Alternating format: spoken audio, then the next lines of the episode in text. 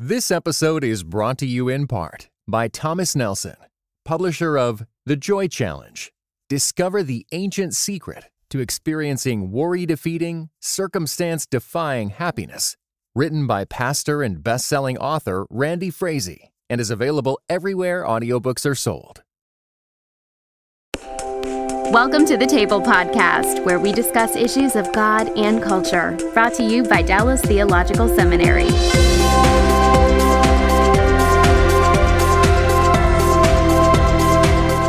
Welcome to the table. We discuss issues of God and culture. I'm Darrell Bock, Executive Director at the Hendricks Center.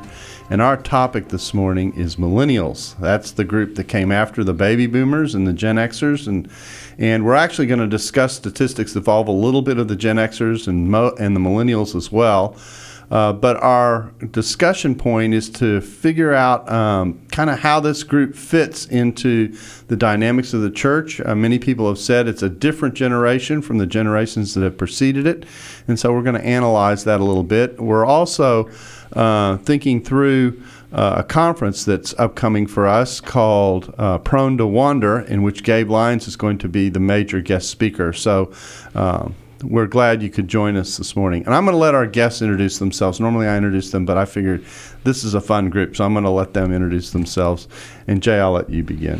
All right. Uh, my is Jay Sedwick, and I am a professor of educational ministries here at Dallas Theological Seminary, beginning my 18th year on faculty. And I've been working with young people or adolescents for 30 years. Okay. Educational ministries. Is that what we call the department? That's what we call it now. It's called Okay. Educational Yeah, Ministries I and mean, Leadership. Trouble is, when you've been here as long as I have, you know, the name, the department ah. goes through a variety of names. And so by the time I d- finally decide to retire, the Lord takes me, I'm sure it'll be called something else. You weren't on the memo, apparently. That's exactly right. that to you. Okay, very good.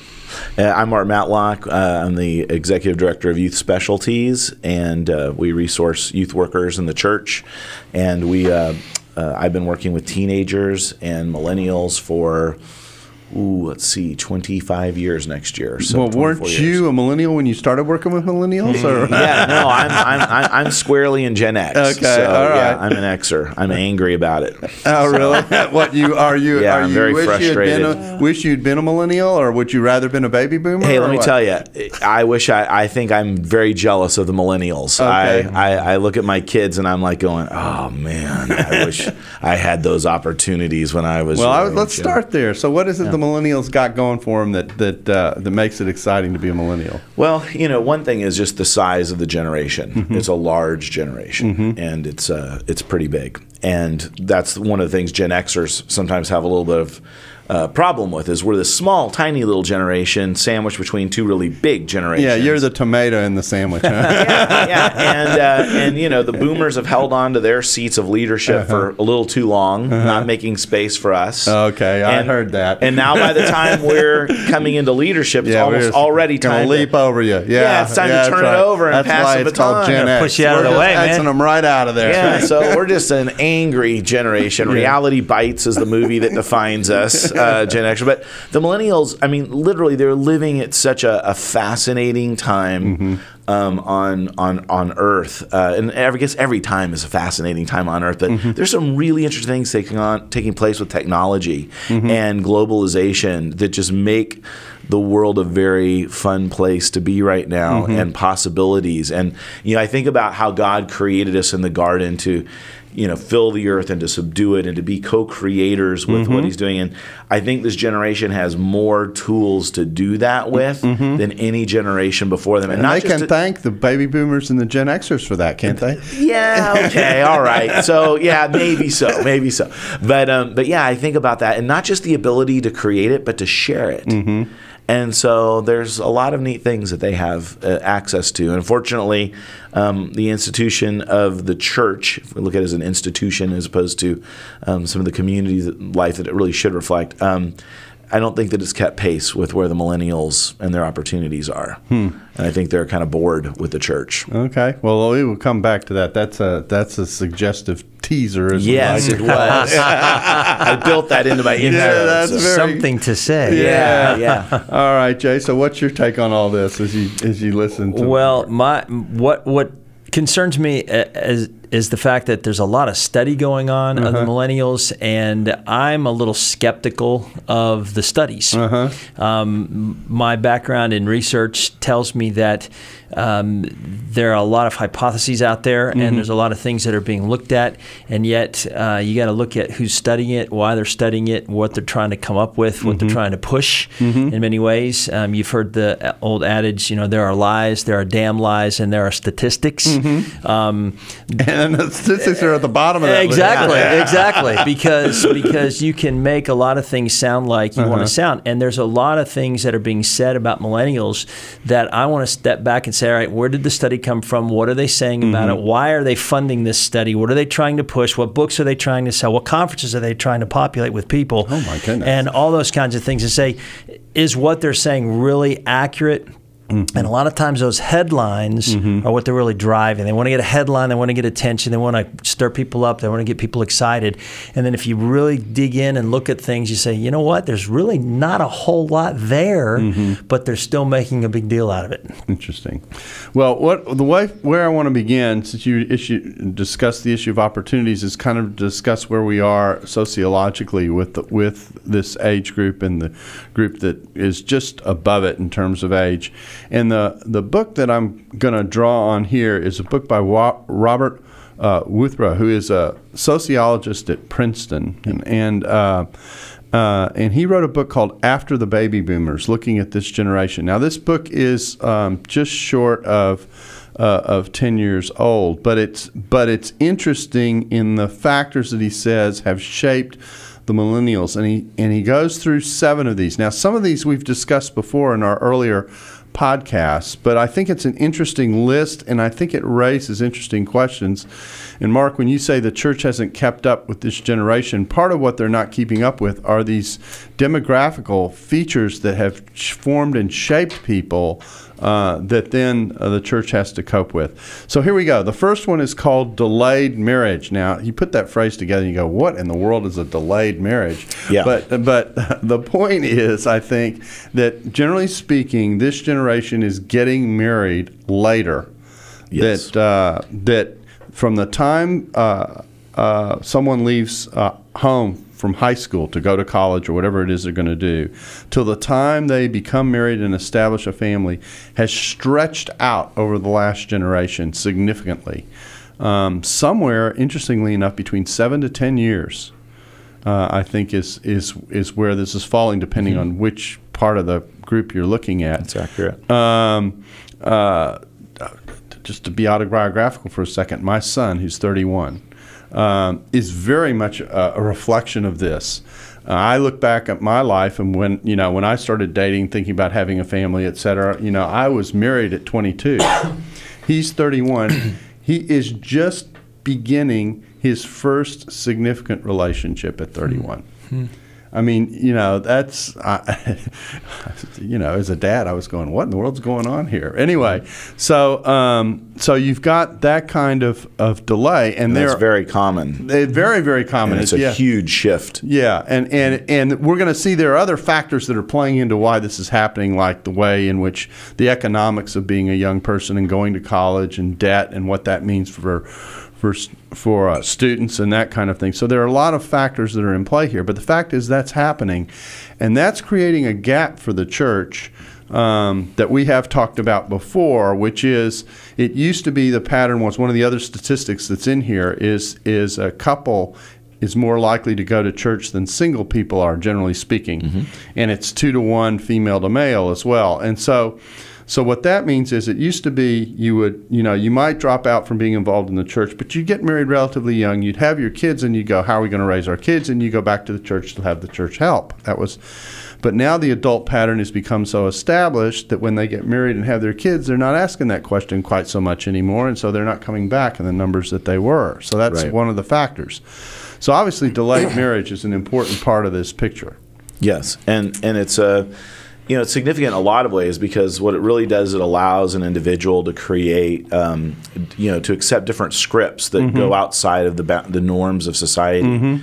Um, even with sexuality, you know, uh, Bob Priest, a missiologist, anthropologist, he um, was talking about the fact that in the United States, because we have such a long time from puberty to um, uh, to marriage, mm-hmm. especially now with the getting longer, that we mm-hmm. have more opportunities to explore mm-hmm. different sexual scripts rather than the ones that are proposed by society. Which is why when you go and look at the um, the sexual expression of other cultures, you'll see not as much variation as you do in the United States because of these uh, these different factors. Anthropologists are studying sexuality in, in really interesting ways right now. It's kind of fascinating what they're what they're learning about how that's expressed in different cultures. How much is genetic, whatever. But that that distance away from home is affecting church attendance. It's allowing for a different set of values and mindsets to emerge. Yeah, and you put that alongside what what actually comes out of the '60s and the sexual revolution, the arrival of the pill, the choices that people have. Mm-hmm. So that so you're getting more partners, you're getting more people living together. Living together without being married is not at nearly as unusual as it used to be. I don't know what the exact numbers are, but it's it's Mm-hmm. It's it's pretty staggering. Yeah. you know the, the amount of cohabitation that's happening. Yeah. So so this is a very very common thing that's going on. and the research is showing that cohabitation doesn't actually help marriages. Exactly right. You No. know that it actually that marriages where there's cohabitation before Mm-hmm. typically don't don't work out. Now that could change over time as you know a, a new frames emerge, Mm-hmm. but that's that's It, it, it's interesting. I actually I was in Canada a couple of weeks ago, and uh, we were looking at uh, a variety of things uh, dealing with the same-sex decision.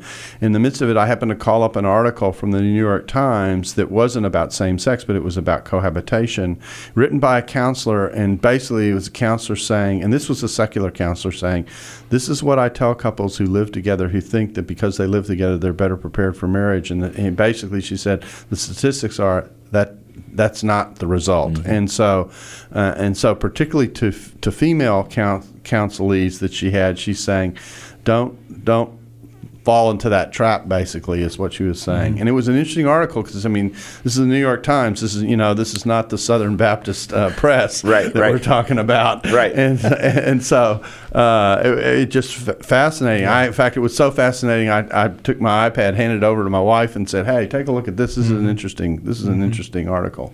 What do you notice about delayed marriage? Um, well, we haven't kind of put a number on it yet, but uh, studies, and here I Uh-huh. am going to quote statistic Good after what. I opened Yeah, with. you are educated. Yeah, here we go, Jay. Here we go. but, but the, you know, most of, if you average out the numbers in the studies are saying the average age for first marriage is around 27 Okay. years old, and that is a lot later than it used to be. And you've already identified a number of the factors. Mm-hmm. Um, I think one of the biggest factors we've kind of talked a little bit about is is economics. Mm-hmm. Um, it is it is such a, uh consumer oriented um, country Mm-hmm. In, in the Western world, and we are trying very much to get ahead, to get a little bit more, to be stable, and and people make decisions based on uh, I'm not going to get married because I don't have enough money to make this work. How are we going to support one another? How Mm-hmm. Very much gonna where my son live? is. Um, Yeah. It's it's it's a big big they're, uh, they're, they're big graduating with lots of college debt. Exactly. Yeah, exactly. Exactly. we have more, more, more, you know, people going to college. More millennials Right. are going to college than ever, Right. but they're not being able to pay for it. Right. Right. I mean, couples that I'm counseling,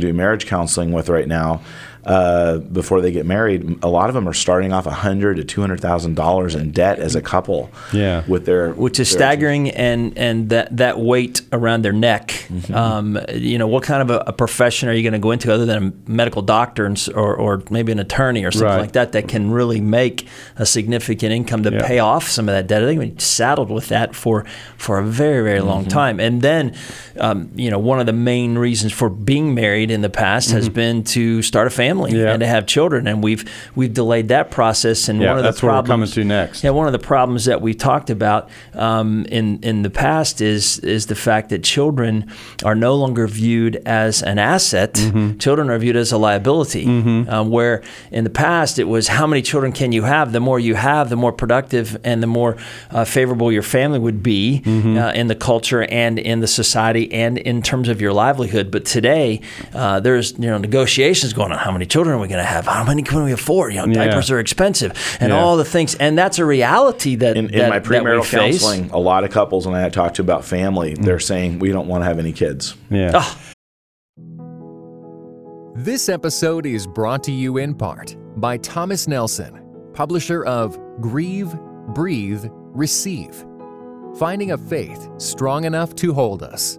Written and narrated by Pastor Steve Carter. Grieve, breathe, receive. Those three words became a profound mantra for Steve Carter during a season of deep healing, the kind that comes after painful trauma. Grieve, breathe, receive is available everywhere audiobooks are sold. Visit thomasnelson.com/audio to learn more. It's um, uh, you know, uh, uh, this You is know, like actually they've, they've agreed on that. This is this is the Wow. second factor that's on the list, so we might as well go there. It says fewer and later children, on average, six years later to have the first child versus 1959, a birth rate that's half of what it was in 1910. Only half men, half of men in their 30s live in a home with a child of their own. I mean, that's those are uh, amazing uh, statistics. So fewer children, later children. Uh, and here's another thing, you know, th- how we live our lives does impact what we do. And so, you know, years ago, you basically had family businesses in most cases or, or, or something like that. So, so, you know, the father would pass on the business to the son, if you were thinking, or the skill to the son, et cetera. And so, the more children you had, you were actually contributing to the human resources part of your operation, if I Correct. can say it that way. Yeah. Well, with all the choices, you said possibilities. With all the choices that we have, people don't necessarily, children don't necessarily decide to do what their parents do. In fact, that's probably unu- more unusual now. And and because of all the choices, you don't have that factor in play. Plus, another factor that we're going to get to is you've got um, both parents working, in part because uh, the the debt issue that creates that need, plus the freedom to be able to do it And the desire to have more, and the desire to have more. All those things are playing in there. So so that that strains the ability to raise a child for a lot of people in their thinking. They think they lose their freedom when they get their children, which I mean. Who can argue with that? There's a certain truth to that. So, uh, you know, so there are all these factors in play, and so, uh, so millennials are really dealing with uh, a whole a, whole nother way of living, if I can say it that way, than generally has happened before, and and we're still going through the adjustments periods on on, on some of that. Is that is that what you're finding? Oh, I, I think so. I think you know they're, they're think about everything that's been disrupted, the financial industry. So the ability to to even launch a business, you know, what I mean, um, it's like mom and dad are becoming the venture capitalists. You know, um, we have things like Kickstarter, and you know, I was just talking to a guy who uh, who works with a lot of young startup uh, type of, of groups. He's, he's a bit of a venture capitalist. And he said, everybody has the, all these millennials have this positive energy about mm-hmm. what they want to do and they believe they can do just about anything, mm-hmm. but they're scared out of their minds because they mm-hmm. don't really know how they're going to make it happen. Uh-huh. And, um, and there's the reality that maybe nobody likes or responds to, to what you do. So it is interesting. You know, you have disruptions in, in publishing, in music, in government. I mean, literally every aspect of life has been disrupted. A lot of it by technology, and um, and so we are kind of trying to feel our way out. You know, with this generation. For for instance, a lot of a lot of millennials. In fact, um, uh, Barna Research did a little series on uh, frame books, and one of them was on twenty somethings, and um, eighty-two percent of them wanted to be married, right? But before they got married, they wanted to do these things. Uh, Seventy percent wanted to be fully developed as a person. Okay. Uh, 69% wanted to be financially established. 60% um, thought that they should live together with somebody. But three out of every 10 millennials said that they weren't convinced that conventional marriage was the way to go. And that's their reflection, I believe, on looking at their parents and their mm-hmm. grandparents and going, did this work? Did this mm-hmm. play itself out? Mm-hmm. And they're wanting a better life. Yeah, that fully developed thing is really interesting. As if you can enter intermarriage as a, as a perfect person married to a perfect person. and, Yeah. yeah. Which you're never completely fully developed, regardless. Exactly, exactly know? right. it's all a growth process. So um, let me let's bring in a couple of other factors because we've raised them, and, and really we've got to talk about all these together. Um, uh, what what uh, Wuthnow has listed as uncertainties of work and money, dual work families, more financial pressure, consumption debt, work with stress is up because of these demands. Uh, fluidity on the job for the young is high. In other words, they're doing they're working, but they're moving from place to place. There's not stability in those jobs. They're constantly uh, searching and moving. Here's here's an interesting set of statistics. There's more parental support for a longer term And in the group that is between 18 and 34, now remember this is a while back, but I think it's interesting. The average was $38,000 of support from parents for that age group. That, I mean, that's a that's a significant chunk of change. Yeah, it is. Um, and it shows you the pressure that's on that that they're, uh, this group is independent, but they're in some senses they're not independent. They're still quite dependent at the same time. And we have to ask ourselves, is that a bad thing? Mm-hmm. You know, in America, we have this narrative of independence, which is why- Individuality. and individuality. You Mm-hmm. Right. know, and we tell people to pursue your dream and, and fulfill your passion. But if you look at cultures that are interdependent, Mm-hmm. Where they, they, they don't take a job based on whether they're passionate about it, they take it on whether it's good for the community Mm-hmm. for them to do it, which is why I think that we see um, a lot of, uh, of non-white uh, and, and immigrant you know peoples uh, in the United States pursuing these technology jobs and things. They're taking positions that nobody else you know is necessarily working hard for. And it's kind of an interesting thing because they're not things that they're passionate about, but they're things that they're willing to work for because there's a there's an opportunity there. I'm looking at career counseling today with uh, with teenagers, and nobody's asking them what what are the careers that you can make a living in. What they're being told is, what does your heart tell you you want to do? Yeah. you know, and that's just a different way of thinking. Right, And so, right. so you know, maybe you know, because I know with my children who are, are definitely in the millennial category, I have a completely different relationship with them Mm-hmm. than I do than I did with my parents, which is still a very close relationship. Mm-hmm. But there is definitely much more interdependence, and even as a parent, I act differently as a parent Mm-hmm. with them than than I do than my dad and mom acted with me. And I think a Mm-hmm. lot of it has to do with this idea that we're a little bit different family unit. There's a little different community going on there. And I probably will be more supportive of them and helping them launch their, you know, I can, we're already talking about those things, Yeah. you know, entrepreneurially, you know, what are the things that they're going to be involved in? There, but there's a there's a conflict that I see though in in terms of the industry. Uh, we have um, uh, th- you know. At the risk of sounding a little bit conspiratorial, mm-hmm. um, we have the larger corporations in our country and in our world mm-hmm. that really do pull an awful lot of strings, mm-hmm. and they are pushing, pushing, pushing STEM. You've got to get science, technology, engineering, and math. You've got to go do STEM degrees, and and even in Washington, they're bemoaning the fact that we're not turning out enough people in those fields, and these high tech jobs are going unfulfilled or unfilled, and and and yet on the other side, we're asking students, what do you want to be? You know, what what what does your heart tell you?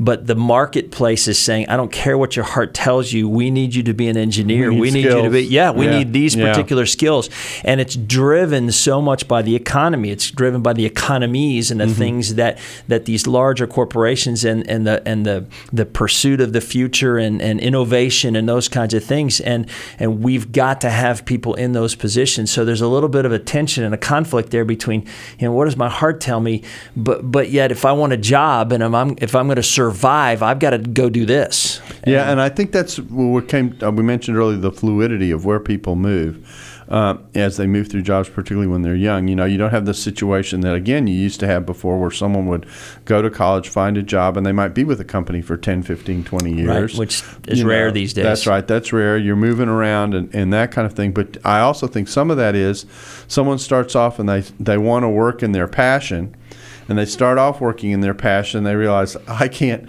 I can't earn a living doing this. you know, uh, I'm going to have to think about something else, and maybe they go back to school to complete and, and adjust their qualifications, that kind of thing, and boom, you know, they're in they're in the cycle. And then you also get the reverse. The person starts off in the job that people told them. They end up being very unsatisfied with where they are, and so they say, "I'm scrapping this, and I'm going to do something I really want to do." Uh, uh, With all the with all the the loss, if I can say it that way, that that choice makes for them financially, but they've still got all these other realities around them that they're having to cope with. So it's the opportunities and choices are multiple, but then the moves can sometimes put you in awkward positions in terms of where you are in life. There's also, I think, uh, an odd, um, and Mark, you've probably seen this too. There's an odd perspective that young people have of the get rich quick. Um, kind of thing that, that I'm going to be an NFL player, I'm going to be in the NBA, or I'm going to be Mark Zuckerberg, or I'm, and Or there are a few that pull that off. Idol, the- but oh Yeah, yeah, yeah, you know, exactly, exactly. And so there's this pursuit of the get rich quick kind of. Uh, there's something out there that I, I can I can do if I just find that one thing, man. I'm I'm set. I'm gonna Mm-hmm. uh, instead of the. Let's just dig in and do the work. We're gonna have to and- slog through and- life. Exactly. Yeah, and, yeah. and but but we watch on on TV and we see these people who have who have made it and Mm-hmm. and I want that. I want to be that. I want you know and and it's just not realistic Mm-hmm. and uh, or maybe it is. It, for a few, for a very few. Like, I mean, but that's I mean, the problem. But that's the thing is, you know, there there are the the Zuckerbergs, you know, and those people that hit it huge.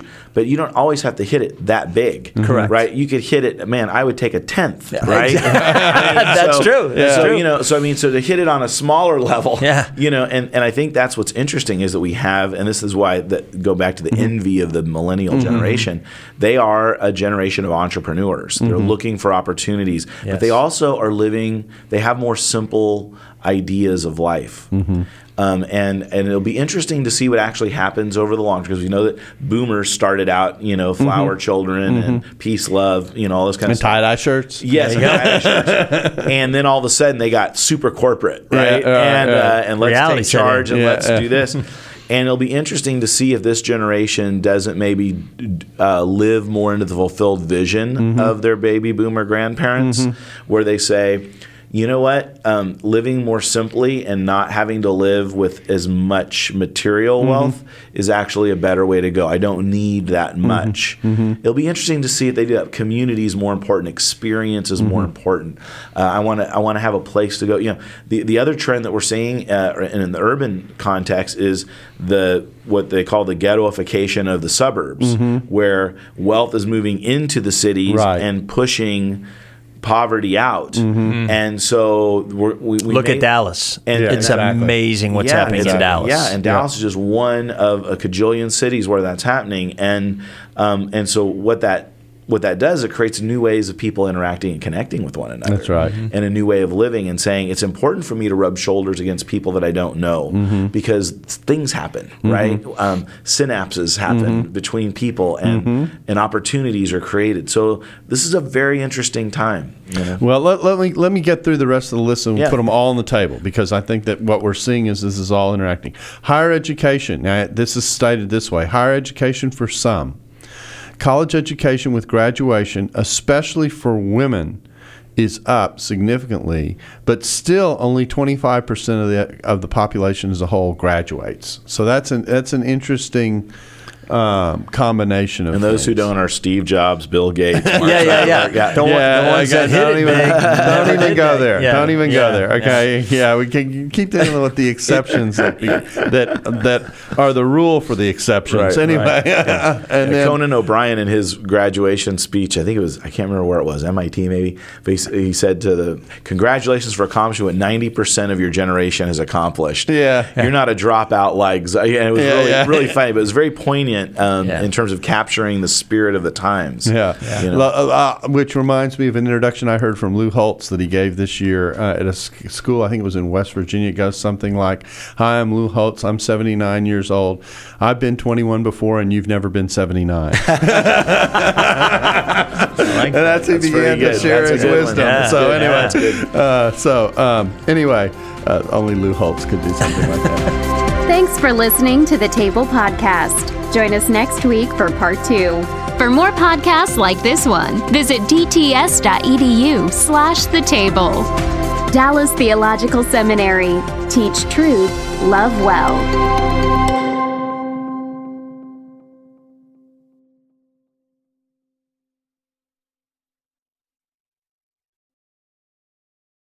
This episode was brought to you in part by the Lord of Spirits podcast. Many Christians yearn to break free of the influence of secular materialism and to understand the union of the seen and unseen worlds as made by God. What is the spiritual world like? Tune in wherever you get your podcasts.